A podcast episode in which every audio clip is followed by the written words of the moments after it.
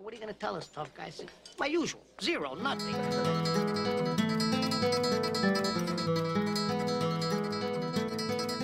Ladies and gentlemen, welcome back to the Pop Culture Podcast. How you all doing? I got a backwards hat today, and I'm self-conscious because I had a gig last week, and uh, well, it was it was a strange one. You had to introduce yourself, which I didn't like. Open mic comedy for you. I mean, we don't have the uh, ability yet to demand requirements and things, and because the people who run the show were just too lazy to figure out what to say about you, they gave you a piece of paper and they said, "We want your name, we want where you're from." and an interesting fact about yourself. I thought, oh, what a great opportunity to to get this show off to a good start. Did I tell you guys this week? I can't remember. I wrote down Tyson Popplestone from Point Lonsdale, and he identifies as very, very sexy.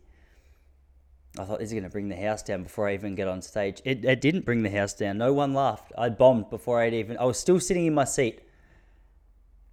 And my own introduction of myself bombed. I got up and said to the guy, "I go, mate, you got to be honest though. What do you reckon?" He goes, "Mate, you look like a fuckhead. No one wears a backwards hat." I said, "Well, when did this take place? When did that become a thing?" because when I was at school, all the cool kids had a backwards hat. I've noticed this a few times actually. I've gone to certain gigs with a backwards hat on and I've copped a few comments from people. It's weird, the comedy scene, because a lot of the people are a, a, bit younger than me. So I go in there thinking, I'm 35, and I just assume that anyone that I can hold a conversation with pretty reasonably is probably my age. It's funny when you're younger, though, a lot of the younger comics go, Toss, what are you trying to do, mate? Like, why you got a backwards hat? I said, well, hang on a second. You got to update me. You got to keep me posted on what's going on these days. Do you know what I mean? I already knew I was slower. I was slowing down on on the most recent fads because I haven't got a TikTok account yet, and that's always an interesting sign when you when your 20 year old sister's messaging you going, "Hey Tice, start a TikTok account," and you're not interested in it because you're worried about the security of your phone. It's just it makes no sense because I've got Instagram, I've got all the other ones, but for whatever reason, I, I watched one Joe Rogan clip of him talking about the cybersecurity risks of having TikTok on your phone. I thought, you know what? Well, that makes sense. I won't get that one then. Is it Tristan Harris? I've been listening to that guy Tristan Harris a little bit. He talks about social media and the impact that it's had on the world. And I go through these phases of like, all right, I'm done with social media, I'm finished. And so I delete it off my phone. And then I come up with a really good photo opportunity. I go, well, you know what? I'm going to re download it just one more time. And it's funny, I, I always call myself a disciplined person, but when it comes to a little dopamine hit, when it comes to a little bit of excitement, it's something I've, I've really got to work on. I, I no joke, I did that this morning. I deleted Instagram last night because I'm like, Tyson, yeah, you're spending too much time on it. It's becoming a crutch. And this morning, you gotta you gotta understand though. You gotta understand. There was an article that of Joe Biden. I think he was on 60 Minutes, and a little clip was taken out of an interview where he said the pandemic was over. And I I remember my tweets being taken down for saying things like that. But like, granted, I said it two years ago, which is I probably I probably pulled the trigger a little bit too quickly.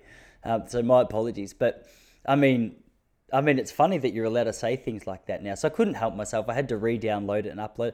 Truth is, I'm pretty sure I'm shadow banned. I'm not convinced anyone's seeing my post. I spoke to someone at a funeral the other day, and uh, funerals are awkward like that. You're not sure how you're supposed to how you're supposed to act because it's a place where I, especially so it was a, a, my best mate his his dad passed away and we went down to Sale and uh, that's where I used to go to school. So there's a heap of people that was one of the biggest funerals I've ever been to. A really nice service but it's awkward because when you get there you want to be excited to see everyone but you understand like the event doesn't call for excitement obviously. So I got there and I was I was just trying to give out that but inside I was I was so pumped I was so excited. But one of the one of the conversations I had at the funeral was um with a chick who Kate Helms, Kate Helms, superstar, sister of a, a, good mate of mine, and she was saying to me, she's like, "Hey, why doesn't your Instagram stuff come up on my feed anymore?" So I called a couple of people and I said, "Oh, do me a favor, can you just scroll through your Instagram feed and see if my most recent post is up on your feed? Like these are my closest friends." People I refer to as my closest friends. So, like, oh, well, a couple of them. You know what I mean? A couple of them who are on Instagram you know, a lot of my close mates don't actually use Instagram as, as much as, as probably as much as me, so I, I didn't bother with them. But uh, she scrolled through right there and then and said, "Yeah, it's not. There's nothing there. There's no photo from you that you posted an hour ago. I've, I've, it says I'm all caught up, but I'm not because where's Poppy? Makes sense because I thought the quality of my photos must have dropped. I'm like, mate, that's a great photo of me and my kid. Those ones usually, the family photos bring in the likes, don't they? They're the ones that yeah, they're the ones that bring the house down. They're the one that if you're going to get some likes, if you had a competition and you needed to see how many likes you could get on a photo, you got to get a photo of your wife, your little boy, and just post that, see what happens. I'm getting 12 likes on those now. I'm like, hey, hang on a second. I remember days when that'd get 200. I don't want to sound petty. I realize I am. but it's it's interesting. I was like, oh well, thank God it's not that you know just the quality of my photos have dropped that much because I class myself as a pretty good photographer. So had a couple of people scroll through the feeds and uh, absolutely nothing there. Anyway, so that was an interesting way to start a gig. Your own introduction, no one interested. Uh, clearly, either it was very, very true and it wasn't funny because of the fact such a handsome man had been so arrogant to make such a big call about himself, or it just wasn't a funny joke. I'm, I'm sort of erring on the side of the fact that it, you know, it wasn't that funny because just based on statistics, I know that you know 90% of what I chuck out there is probably not as good as what I thought it was. But I tell you, it was a, a, better gig. I went to Rockbank here the other day, or Caroline Springs. So it was about a. I was actually driving home from that funeral uh, in Sale. So it was about a four or five hour drive back to my place. On the way, I thought, you know what? I'll go to Caroline Springs. I'll stop there. I'll do a little gig. It was one that had been organised for a month. The gig was about to start, and there was no one in the room, apart from the four comedians who were supposed to be performing. And one guy got up, he does that musical comedy. It was so it was so good because there was two people in there was actually two women in the room, and we thought oh, that's okay. Well, I've performed to performed to audiences half that size, so this is a this is a pretty good show. This is a pretty good turnout. And the first guy, Benny, got up on stage. He started doing some funny jokes. Like it was funny. It was good. Had his little guitar and he was singing the in the sound of Alanis Morissette. And halfway through the song, he stopped and he said, Anyone hear anyone masturbating the toilets 10 minutes ago? And everyone in the room was like, oh, no. He goes, oh, thank God. I thought you might have heard me bang. And then just kept going. and it got nothing. I mean, I pissed myself because I'm a cheap laugh. But the two ladies, they were sitting there. It was a weird experience, these two ladies. So I think I think they must, mustn't have known that the comedy was going to be taking place. It was just a classic open mic comedy night where it, it wasn't even considered open mic comedy. It was a booked gig, but there was no posters to advertise this particular gig. So we got there and we were told, hey, the rest of the audience is coming soon. And we waited. And they, uh, they decided to take the night off the audience. And so us boys, we just went over and, um, you know, we had a we had a little catch up ourselves. We went to the Vietnamese restaurant. Really, um, I like the Vietnamese. I like them a little bit. Do you know what? Like this sounds. I feel like this sounds a little bit dodgy, but I think I think what I like about Vietnamese, especially the girls, is you know where you stand with them straight away. If a Vietnamese girl is impressed with the way you look, you know that's one thing I think Australian girls lack, and less Australian girls just don't find me attractive. I, I walk down the street and I'm like, well, there's a chance that she might have liked what, what old Ticey Popplestone's doing with his hair today, but the truth is, you don't know because you're not allowed to look. That's the rules of sort of engagement over here in Australia, isn't it? Like if you're walking down the street and you see someone attractive, it's kind of rude to look. I think that's the rule. That's what I try and do anyway. I try not to stare for too. Maybe that's my problem. It's the staring that makes it creepy but it's sort of like a half a second. Like you're allowed to have a quick half a second. You can double take from time to time, but if you double take too obviously, that's probably that's probably the equivalent of a of a long stare. But with the Vietnamese, you just know. I've told you guys that story. I went to Vietnam a few years ago, back in 2017. Went with my mum. Jesse had gone to Scotland, and uh, I thought, you know what, I'll, I'll, meet I'll meet Susie Davidson in, in Vietnam, and we did. And I said, hey, these rumors about these places are ridiculous. There's no such thing as a dodgy Vietnamese massage. And so I went into the I went into the massage room. My mum was next door, and she goes, "Okay, take off your clothes." And so I did. I was sitting there in my jocks, and then she took out her phone for what I thought was going to be a text message, and I was sitting up on there just in my jocks, vulnerable, waiting for her to say, "Get on the table." She had the camera pointed towards me like this. I thought, oh, that's ironic for a text message. And then her flash went off. I said, "Wait, what's going on here?" And she goes, Well, you're, you're very handsome. I said, Well, thank you very much. But secondly, can I just make sure I look like, can I just make sure I look okay before you send that to your friends? I did. She sent it. But I just wanted that, I wanted that, that clarification. And it's weird because I'd heard the rumors about uh, about these Vietnamese massages, but I didn't know I didn't know how true they were. I, I knew they could get like a little bit a little bit dodgy if you weren't careful. I, was, I went to one. I was with my mum, so I thought surely these guys know that there's nothing dodgy going on here. Unless like they didn't ask any questions for for a Bali bloke that, or for a Vietnamese, an Aussie bloke traveling Vietnam. They they could have well thought it was my lady, but it wasn't. We clarified and. Uh, I went in, got my massage, and all of a sudden they, they start like she was doing the upper thigh, fantastic massage, but then they start doing the old the old graze and the old graze and escape, and I thought, okay, she's done that a couple of times now. I'm just going to avoid eye contact because I don't want to feel uncomfortable.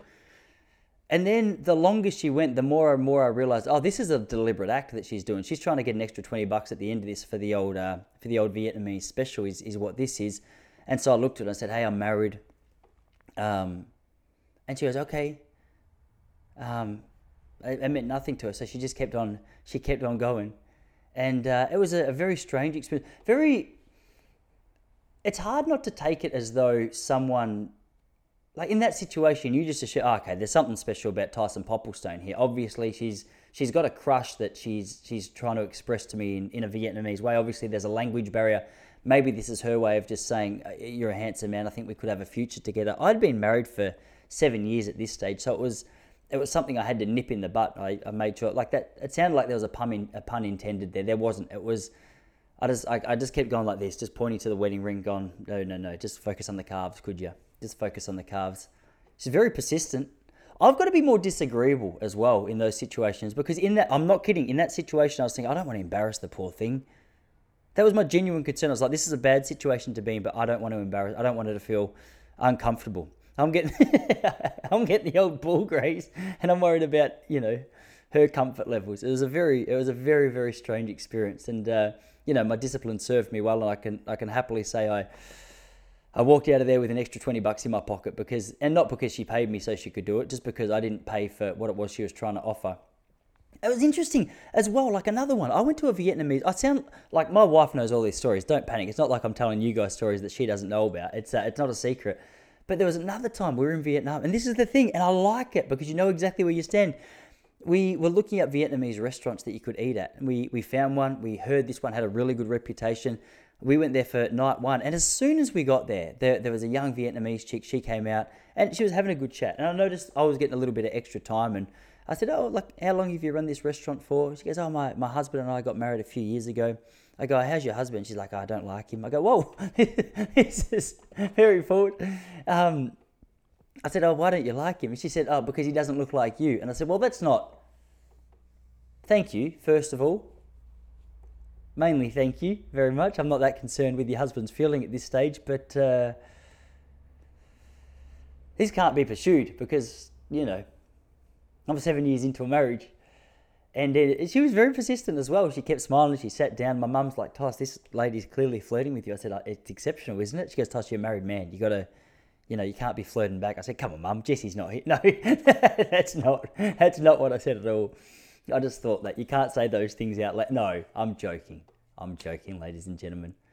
I'm very much joking. But uh, I mean, it, feels good to get a little bit of a flirt thrown at you, doesn't it? Just every now and then, just to make sure you're still because because you also you also have to put up with comments along the way, like in between the flirts, you get negative comments that you have to navigate your way through. So, uh, you know, a positive comment just puts a little bit of steam back in your tires, so to speak. It, it, you know, it pumps up your ego a little bit. I remember once I was doing some relief teaching at a school here in, in Victoria, and I had a beanie on, um, I don't know what they're called in America. Is it just a is it just a beanie? It's like a woolen cap, like the, you know what I mean. Just Google it. And uh, I'm just nervous. I'm telling people I had the equivalent of a thong on. You know what I mean? It wasn't one of those. It was just a it was a head warmer. And uh, a lady I was working with said, "Oh, I'm surprised how good that beanie looks on you." I said, "What do you mean?" She goes, "Usually people with a big nose don't suit a beanie." I thought, "Hang on, I didn't ask you for this uh, for this feedback." You just felt the need to tell me how big my nose was, did you? Like, is that a. She says, no, it's a, it's a compliment. Like, I'm just saying a beanie looks good on you despite the fact your nose is absurdly big. I said, well, hang on. and she was an older lady as well. She was one of those ladies who. Um, I love that about old people sometimes. They just. They can't be bothered sugarcoating things. They just start chucking out, hey, this is what I'm feeling. This is what I'm thinking. Do you like? If not, I don't. I don't really care how you feel about it. Just here.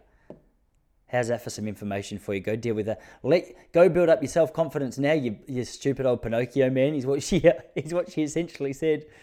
And so every day you got it, you get to Vietnam, and all of a sudden you get a little bit of attention. You go, all right, Tice. Obviously the nose sits well on your face.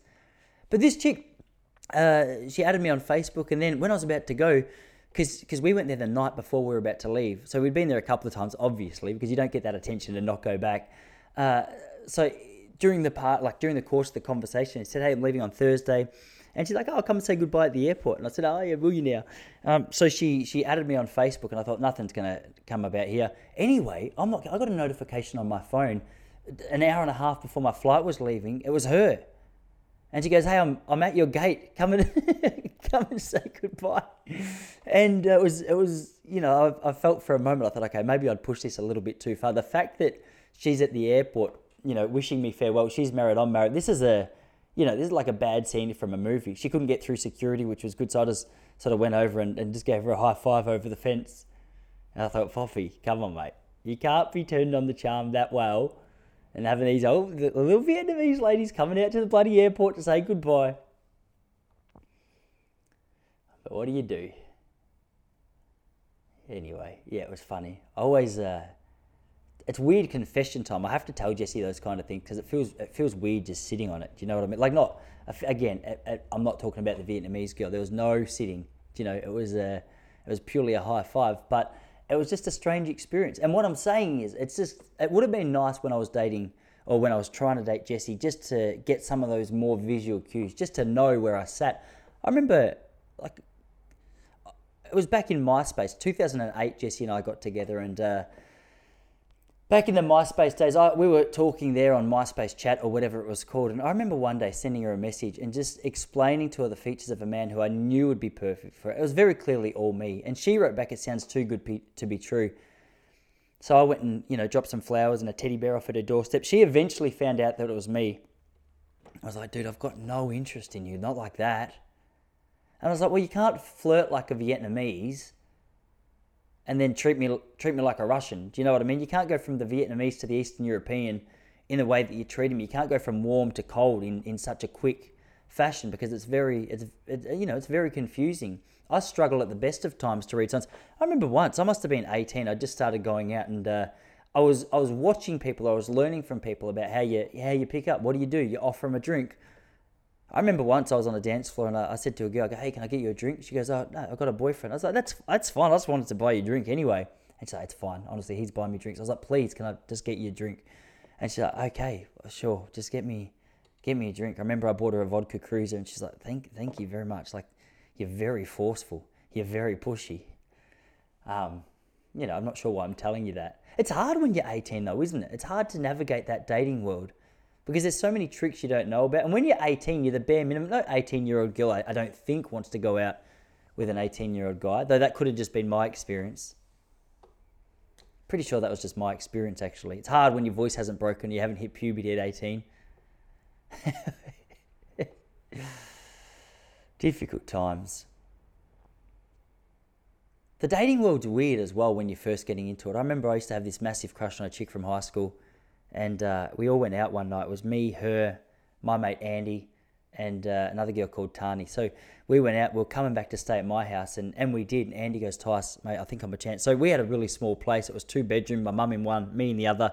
So when we had people stay over, it was like usually just come and stay in my room. No worries, set up the stretcher, and, and we'll be comfortable there. Or you sleep on the stretcher, I'll sleep up here. And so and so that's exactly what we were doing. Like Andy was going to come back, sleep on the stretcher in my room.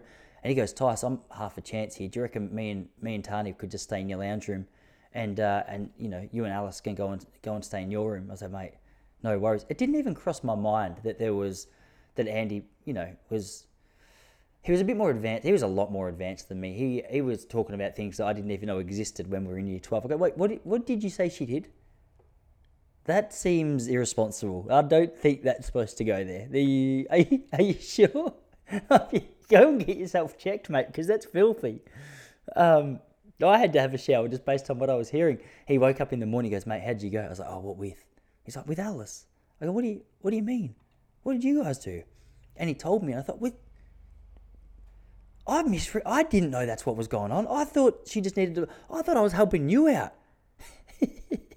this same guy, I remember, um, I just moved to Adelaide 2006, and uh, as I said, my mum she she had a tiny little place, and I remember he called me in Adelaide one night and he goes, Tice, I'm, I'm at half a chance with this chick because he lived out of town. He goes, Do you reckon your mum would mind if I just went back? No, no, that's what it was. He called and he had planned to, to that's okay. So he'd called and he had planned to stay at our house before he even went out this night.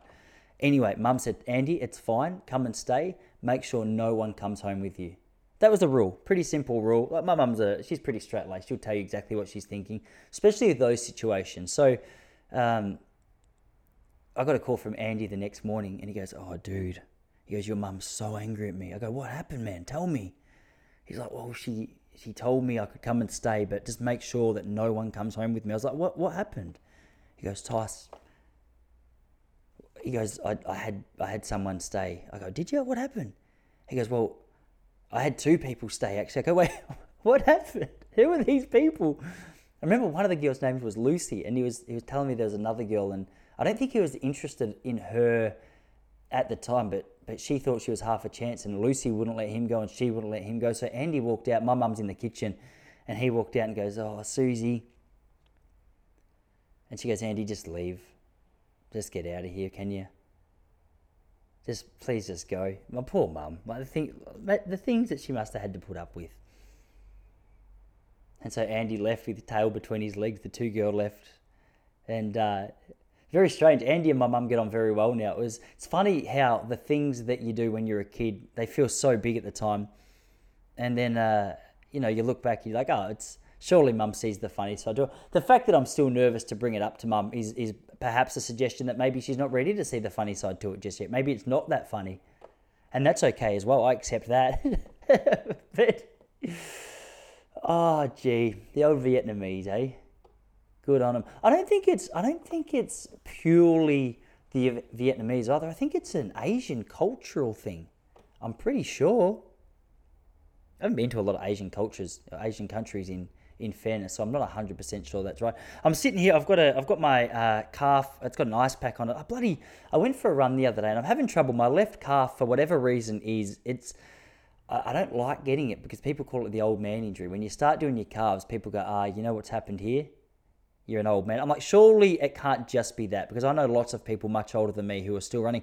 I listened to a podcast the other day with a hundred year old bloke who was still running, and I thought, well, because my mate said to me, we were out on a run, and he goes, oh, there's a lot of people our age who can't do this. And I said, well, that's true, but there's also a lot of people much older this older than us who who can. So we can't go getting all cocky about the fact that we can go for a five or six k run because you know if a if a centurion's doing it, you know that was a Rich Roll podcast. It was a it was an okay podcast, but I mean the guy wasn't all he was doing was being 100 and going for some runs. It's amazing what's impressive to everyone else when you're 100. If I told you I went for a 10k run, you'd go, "Ah, cool. Like was it nice? How'd you feel? I couldn't run 10k." There'd just be that general kind of chit. But a 100-year-old makes that same comment and people lose their mind. Maybe rightly so, but I like the way this guy spoke of it. He was like, oh, "I'm the world champion." And uh, Rich Roll, Rich Roll said to him, "Oh, what like what do you do to be a world champion?" He's like, "Just be able to run and be hundred. They're pretty much they're pretty much the only qualifications." He's like, "There's not too many uh, other requirements because most people give up at about ninety, don't they? They don't give up; they pass away. In fairness to them." And so I've got, a, I've got some peas and corn just wrapped around my, my leg at the moment. I'm trying to take it a bit more seriously because I think in, I'm going to try start doing a bit more speed and agility kind of stuff. You know, when you're young and you're just playing, I love that kind of thing. Like, yeah, it's recess time at school and you just go outside, you start sprinting around with your mates. And without even meaning to, you're like, you're going left, right, you're doing ankle breakers, you're, you're turning, you're running, you're sprinting, but it's all play. It's, I notice with me, I reckon, for me, I reckon comedy is like the biggest form of play. Like, it's, in the sense that there's so many of my mates who are out there having a having a blast, and I don't know. It's play in the sense that what you're allowed to say in front of comedians is is much more ridiculous than what you're allowed to say in front of the average person, and that's kind of the right group of comedians. That is, you can't just be going up to any comedian in Melbourne because Melbourne's got its reputation for being woke for a reason. You've you've got to watch yourself there that's a little bit of play, but I like that. So I'm, I'm starting to, I'm, I'm going to get this calf ready and then I'm going to try and uh, put together like some speed and agility things. What about like little coordination activities? Do you know when you're a kid and like you're playing with a footy so much that's just natural to be out there? I want to activate that part of my brain a bit. I don't know why, I don't know if you guys care about that or if that's interesting to you, but it's something that's on my mind. So I've been watching these guys on. Uh, I should set this up. I've got the equipment now that next week or the next couple of weeks I can I can play like a little clip through this podcast video as I'm talking to you, so you know what I'm talking about. Because I, like my mates know, I'm, a I'm a fan of a good YouTube video, and if I can't show you what's going on in the world of YouTube, what's getting me excited in the world of YouTube, then who can I show? Is the question. The answer is Jesse, and she's not that interested. She doesn't want to know about it. She she couldn't care less about what's keeping me interested in the world of YouTube at the moment, especially when it's like an African American NFL coach teaching people how to use a, an agility ladder and catch a tennis ball should have seen me trying to show her that video yesterday. Go, babe, you're not going to believe what I've just seen. And I went to show her, and she's like, what a shit video. There's not much on my radar that's less interesting than that. I think that's why we get on because she she keeps me she keeps me humble a little bit because I, I find something like that and I'm like oh mate people are gonna love this I can't wait to share it and before I share that into the wider world she goes hey just help me understand like what what is it about that that that you care even the tiniest amount about because I genuinely do not get it. I said, you know what, you know what, sweetie, I just I, I thought we both shared the excitement of this. But you can't be doing the uh, you can't be doing agility ladders when you've got a strained calf. So I'm hoping the inflammation goes down the next couple of days, and I can just gradually work my way into it. I uh, speaking of agility and those kind of sports, did anyone see my boy Paddy Cripps the other day taking home the Brownlow medal? I was out on a walk the following medal. I didn't even realize the Brownlow was on. Brownlow medal. If you're overseas, Brownlow medal. It's like the most prestigious award where, uh, award where the best player, you know, and the best person of their skill set gets rewards for you know mark of the year, goal of the year, and then the overall best player of the year. And Paddy Cripps, he's a Carlton boy. I I personally didn't even have him in my top five picks. I knew he had a good season, but I thought maybe like I was thinking. Uh, oh man, I've blanked on his name. What's the guy's name from from Brisbane? I can see his handsome face there. It'll come to me. It'll come to me soon. I thought Christian Petracca might have had a good year. What's that Brayshaw from Freo? He had another. He had a good season. Clayton Oliver might have been a good one.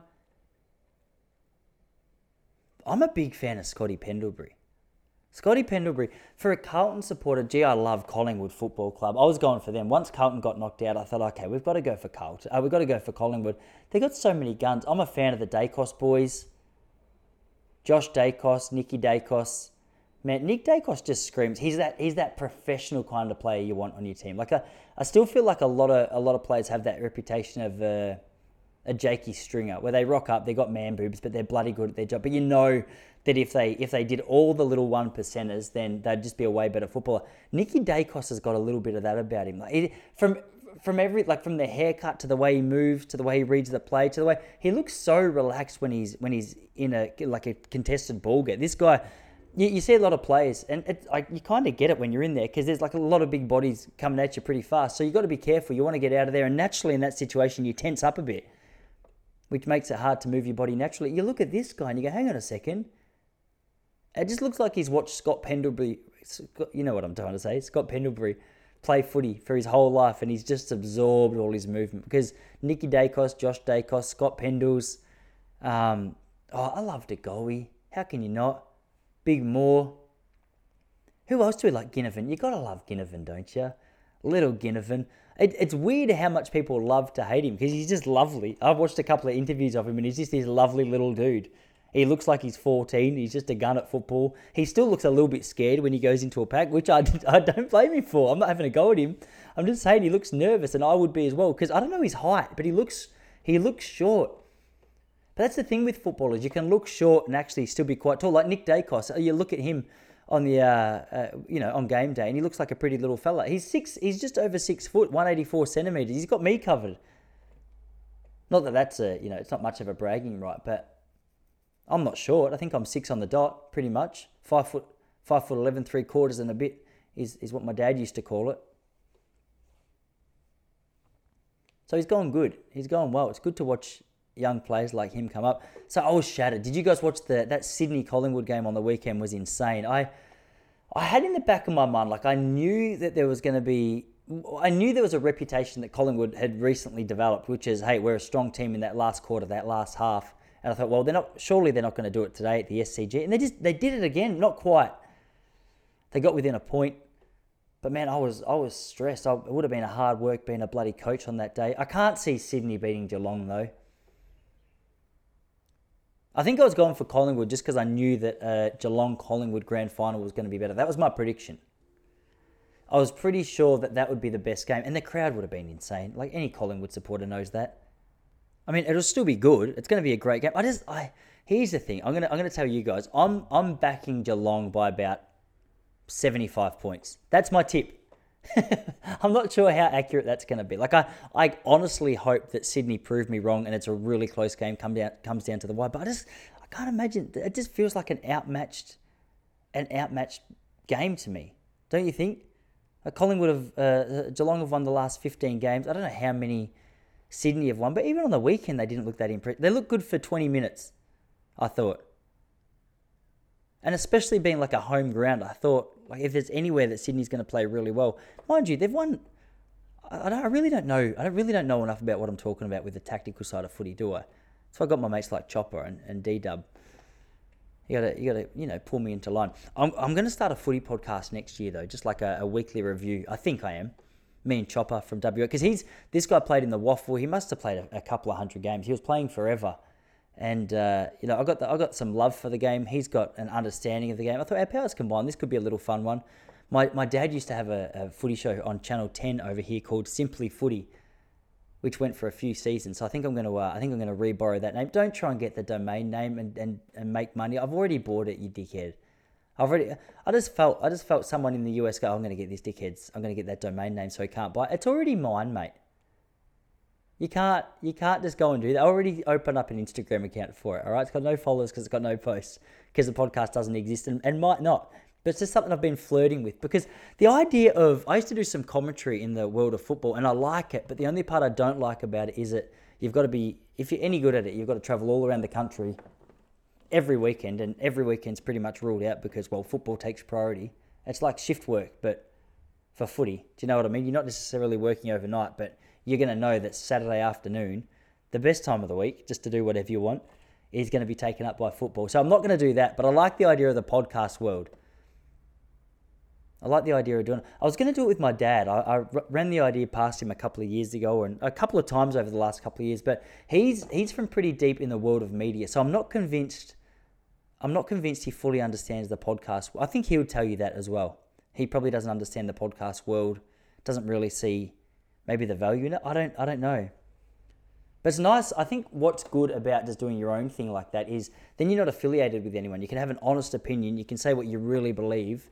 You know, you don't have to pretend to like AFLW. Not saying I don't. I just haven't watched many games. Do you know? So you can you can say stuff like that, and people don't get. Uh, you're not going to get fired. You can be caught with a bag of crushed up antibiotics in your pocket and it might have even been cocaine and you don't you don't have to step down from your job. Not that i'm interested in that either but i'm just saying you've got options. If i ever decide a couple of years down the track that cocaine's the, the thing for me i don't have to be worried about whether it's going to fall out on the table at a casino. Poor bugger. I think wayne carey the worst part of that particular situation is is just that we know he's lying to us. We know it was just a he's done his best. He's done what he had to do really. You know say a few prayers for the bloke I'll say a few prayers for me because I, I come from a, a, you know a pretty heavily religious family, so I've got to just do stuff like that. When I say heavily religious, it's my mum that I'm talking about. My mum, she's not that religious. She was just fat and went to church sometimes.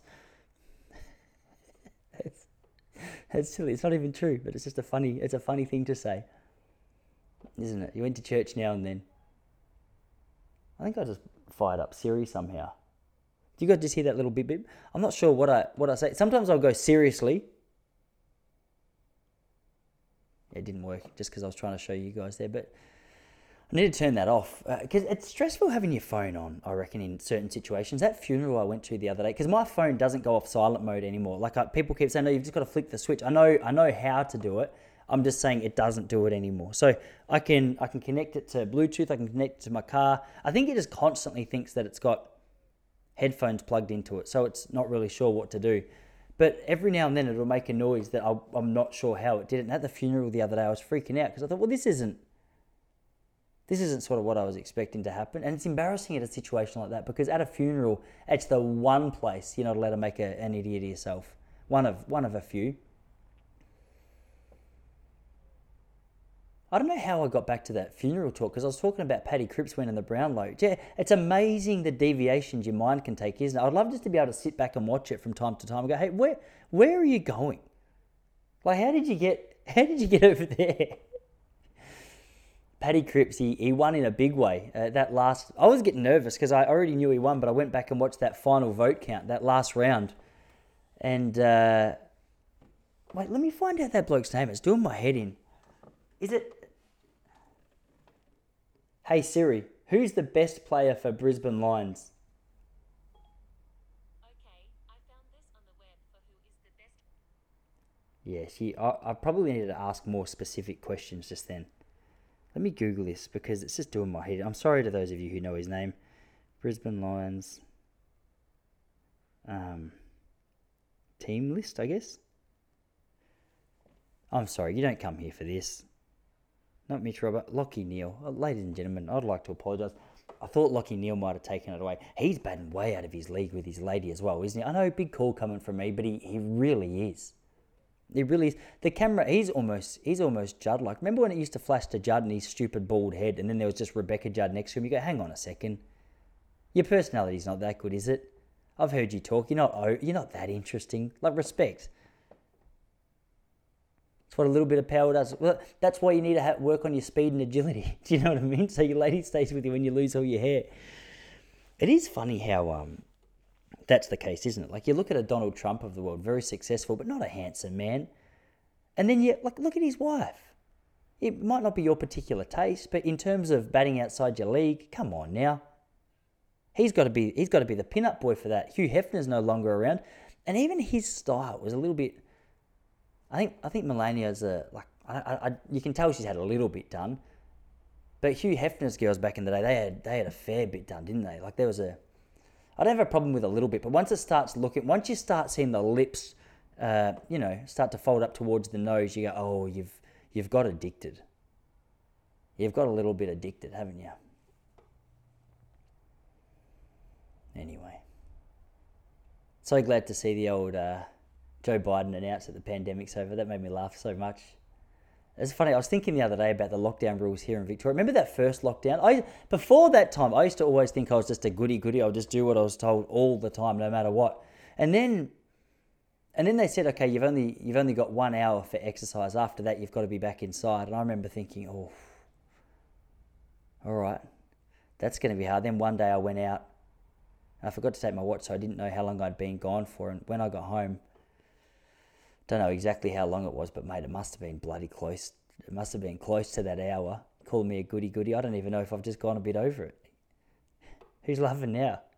Who's a pussy now, bro? I was just out for a minute. I was just out for a minute over my curfew. What are you going to do about it? do you know what I mean? Ridiculous. Uh, joke would have been on me if I. You can't be. You can't. I remember I was doing a podcast with a guy who was uh, he was training for a marathon. He was in Melbourne, and uh, I said to him, "I go, mate, how's the training going?" He goes, "Look, you reckon you could cut this part out because I don't want to tell people about my long run." I go, "What do you mean?" He's like, "I've got to do a two-hour long run." Was like, "Everyone knows, mate. Does anyone? Did anyone really follow that? I don't think so. I don't think anyone really followed the the sixty-minute lockdown one."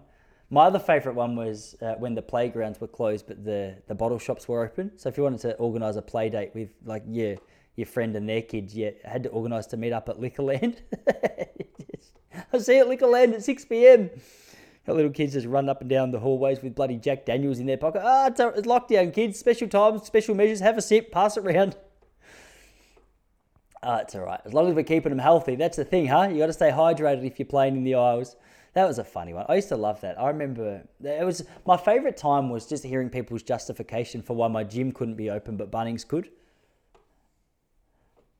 Yeah, it was it was silly. Oh my gosh, um, it's so nice not to be in that phase anymore, isn't it? It's so nice to yeah. I'm, I'm really glad not to be in that phase. Did you hear? Um, it's funny. I, I saw the old the old beautiful Queen died the other day. She was beautiful when she was younger. Do you know, like, physically speaking, I'm sure her swole was still nice, but when you're 90, it's not not that attractive anymore, are you? Do you know what I mean? Yeah, beauty beauty is an only skin deep. It is if you're trying to masturbate. No, no, that's ridiculous. I've, that's such a silly call. Oh, I'm gonna. I'm sorry. I can already feel the emails coming through to Instagram. Go, mate, you can't be saying that. And I, you know, I just did. So what are you gonna do about it? No, don't. Um, that's not a threat. I wanna. I wanna keep you on my side. Um, but the the AFLW, so the the women's league of the AFL, they refuse to. They refuse to acknowledge the death, which is.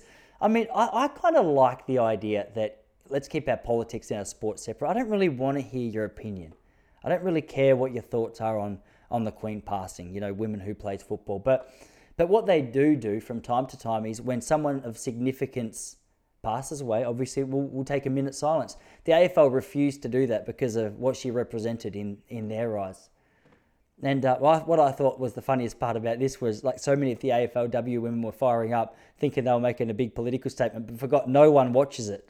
no one watches the sport, so it just got no traction the four people in the audience was like, I guess I'll just take this minute to look at Instagram. Do you know what I mean? Like, what? It's a. Uh, what are we going to do? What are you going to say? Uh, anyway, no, I just I love that. I love it when a political a political statement goes wrong, especially a bullshit one, like a dumb one. The Queen's lovely. Shut up. Jeez, haven't you watched The Crown? Get an education. I only watched the first season. It bored me. Okay, so but my wife's watched it, so any questions I have, I can just ask her about it. She's like my own personal Google on the show. That uh, that's a ridiculous call. That's a very ridiculous. Jesse's been uh, we've been married for eleven years now, and you know she's often saying to me like, it, so 11 years into marriage, we've been together since 2008. That's 14 years of dating. And things have mostly been amazing. Like most of our marriage is amazing. But since we've had kids, I've noticed that the things that she's telling me to do just slip through one ear and out the other. So she started writing me a list of jobs that I need to do. She's always saying to me, she's like, babe, you never listen. At least I think I think that's what she's saying. I can't be sure. So she writes down the jobs that I've got to do on a piece of paper. And I said, babe, if it's not written down, it doesn't count. So I'd been using this fact that I've just got too much going on through my head the last couple of weeks to really be able to take on any more. So I need you to write it down so it doesn't occupy my mind. Then I realized the last two weeks she pulled me aside. She goes, "Show me what jobs on this piece of paper you've done." I said, "Oh, I forgot the paper was there. You got to set an alarm to remind me to check that paper." So it's been a been a little comedy of errors. So it's interesting the the world of marriage. It's just amazing these little sucker punches that come up and you know tough for her at the moment as well because she's 37 and a bit weeks pregnant. And I've been watching I've been watching some of those birthing videos. One of my friends, she tagged me in a, a Instagram page, and it just have women giving birth. Now it's not like a sick fetish of mine. I'm just trying to get myself prepared for it because honestly, I feel as though it's going to be super hard just sitting in that room while she's giving birth. Do you know what I mean? Because it's going to take ages. I've got so much shit to get done. It's like, oh, come on, push. no, women, I hey, I'm I'm joking a little bit. Do you know what I mean? I'm just joking a little bit. It's uh Look at old Poppy, just just rubbing up everyone the wrong way, hey? From the Vietnamese to the old ladies listening to this. I wasn't rubbing up any Vietnamese. The thing with this podcast is it's unedited and allows for a couple of uh, allows for a couple of ridiculous comments to make their ways in. I have been watching those birthing videos though because I'm trying to I'm trying to get myself mentally prepared because uh, Jesse wants to go in there. She wants me by her side, obviously. You know what I mean? If she wanted any other guy by her side, I'd be highly offended. Um, and I've just got to, she goes, it's just important for, for me that you just maintain a cool because obviously I'll be going through crazy emotions. I'll be going through a lot of discomfort. I need someone by my side who's just going to be, just going to be chilled, just going to be able to just sit there, encourage me, remind me of what it is I need to be reminded of, blah, blah, blah. Not blah, blah, blah, you know what I mean? And uh, the idea, I sometimes wake up at like 2 a.m you know those thoughts where you, you wake up at 2 a.m. and you're like, oh, I can't believe I'm going to have to watch this. I can't believe I'm going to have to be a part of it. It blows my mind. Ladies, eh, for any of you who have kids or any of you who are thinking about it, it blows my mind that you think that's a good idea based solely on how that baby's coming out. It's either coming out if you, you know, your bashtuka or your tummy. Like Jesse had a C-section for the first one because Charlie was breached and she didn't she didn't know whether it was safe or not, so she she just went and had a, a C-section. But um, yeah, I just want to I just wanted to expose myself to a few of them so I could sort of see what it looks like. Because I, I had a mate a while ago. He tells me he told me that he watched his wife have a C section done. I was like, how did you watch that? He's like, well, when you separate yourself emotionally, it's just like watching someone make a sandwich. And I was like, that's interesting. So I went to YouTube and started watching a C section. I was like, mate, that is that is the most messed up sandwich I've ever seen. I've never seen a sandwich with such a large knife stuck so deep into it, you know, to make sure the abdomen wasn't in the way of the baby as it was being put. I was like, where do you buy your sandwiches? what a freak. no, he great guy, lovely guy, but we just um, we get our sandwiches from different stores. And so uh, I don't know. My, I've got a couple of friends who are like, Tyson, make sure you go down. You got to go down to the uh, you got to go down the non-strikers end and watch it come out. I'm not interested. And I mean, there's so many funny jokes. Like people say those ones about watching your favorite pub burn down. It's not like I'm more worried about myself. I'm more worried. I don't want the attention to turn to me because I can tell I'll see that and I'll faint, and then the attention will turn from Jesse to me, and I'll be making more of a deal of what I'm going through. You don't know what it's like. I had a bad dream when I was faint. You know, when I was unconscious. Jesse would just be over there pushing like a beast, getting it done, encouraging me, you know, recovering from that faint. But some chicks, man, some of them are some of them are crazy. We got a friend around the corner, and she, I, I say crazy in a good way in this regard. Uh, she's got a, they had like a blow up pool in their lounge room, and she just she just gave birth like it was nothing. It's good if you can do it. It's funny, I reckon, how and people get angry at guys when they talk about chicks giving birth because it's like you don't deserve to be able to talk about this. Like I, I was telling my mum the other day that up until the seventies, the epidural wasn't a thing, and if you were having a baby, it was like oh, you just got to deal with it. And mum's like, you shouldn't be talking about that. I was like, but mum, um, it's it's true. Do you know what I mean? She was lovely. I made her sound like she was harsh just then. She wasn't harsh at all. I get it. I don't have to push anything out. But it's weird when you think about how, like, up until the 70s, every birth that took place was with, I think this is true, without an epidural. Then the idea, like, I'll meet people who have a, like a birth without an epidural now, and I'm like, oh, what a hippie. it's very strange. It's going to be strange having two kids in the house as well, because for those of you who don't know, we're having a second second little boy, second little fella, and my my first boy Charlie's two now, and he's he's getting a little bit of an attitude. Like he's gone through a phase where he doesn't want to talk to people that he doesn't want to talk to. We'll go on a work walk sometimes, and these people walk past him and go, "Hey, little man, how are you?" And Charlie goes, "Kick, lady." And they're like, "Oh, did you just threaten to kick me?" It's like, "Yes, hit, lady." He's sitting there just kicking his foot and slapping like that. Like I, I tell him off. I give him a little flick because I haven't I haven't fully committed to a smack yet because it just feels feels too aggressive, and I'm not sure. I'm not sure it works. And if the smack doesn't work, what do you just keep turning up the intensity of the punishment? That's where it gets confusing as well. Like I'm just trying to be, I'm just trying to be consistent with my my little repetition there. Anyway, wait, what is the deal? Here's the thing. All right, look, I'm open to an education here. Why are people doing welcome to countries on their podcast? I'm genuinely, I'm genuinely confused. Here's the thing: like, isn't a welcome to country is acknowledging the traditional owners of the land that you're on, isn't it? It's a really big thing here in, in the corporate world, and you know, in amongst some circles, which is fine. I've got, I've actually got no issue, and who cares if I do? But it's acknowledging that the land that you're working on was originally someone else's. In that situation, give it back. If you're genuinely so offended about the fact that you're recording on someone else's land that you, you believe was stolen, you know, what was stolen legitimately, give it back then. You can't just be going around because when it comes to the crunch, the reason it does my head in is because when it comes to the crunch, they don't they don't really care. It's all good. It's just lip service, isn't it? It's like it's like telling you, mate, you'll give them a hand, paint their house, but when it comes to the crunch, you're like, oh, sorry, mate, flat out, I've got other things I'd rather be doing. I don't know. I'm just not convinced. If someone stole my bike and then came to me and said, "Hey, Toss, I recognise that this used to be yours," I, you know, like I give it back. And they didn't do. I go, okay, well, you, you don't really believe what it is you're talking about there. Do you actually know that? Because I, I listened to a money podcast once, and he did it at the start. I was like, mate, all right, like this is just coming at us left, right, and centre. It's like those AFL players who took a knee for the Black Lives Matter thing a few years ago. I don't understand that completely. I don't. I don't know what. I reckon anyone who takes a knee should be required to go and serve in like an Aboriginal community for six months or three, even six weeks in their off season. Because taking a knee is one thing, saying, hey, Black Lives Matter, but actually going out there and helping that community, actually helping invest in the lives of these people, that's another thing, isn't it? I'd love to see what the correlation of AFL players who took a knee for, for Black Lives Matter or posted the black square to actually goes out into the community. It does my, I don't understand it. I don't understand. The only thing, it's not the cause, it's not the belief that does my head in, it's the fact that it's just the hypocrisy of it. It's like, okay, so I could do that as well. I could just post a black square and go, hey, Black Lives Matter. And everyone goes, yeah, you get it, Tice, go get him. There's no way I'm going to help out a community in the middle of Australia for six weeks. You know what? Because I don't really, I, you know, I mean, I believe what I'm saying, but I'm not that passionate about helping. I've got my own shit to sort out.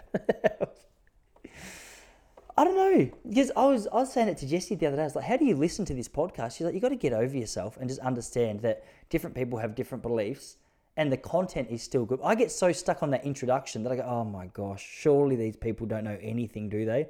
Which is, I don't know, it clearly says more about me than it does about them. Anyway, that's a question of the week. I'd love to. I'd love to know the answers. I'd love to to hear your thoughts on that particular issue because, uh, you know, it's baffled me a little bit. It's baffled me a little bit.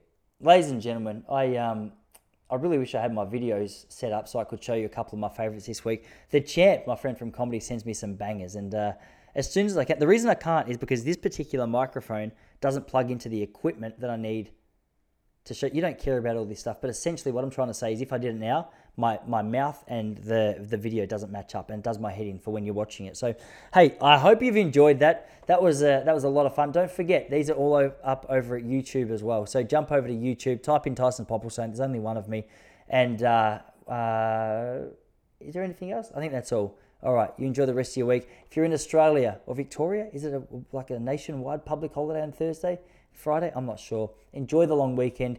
Enjoy the AFL Grand Final. If you're not here, hey, Google it, watch it, and give it a go. I mean, we're trying to get international with this sport anyway. I'll see you all next week. Bye.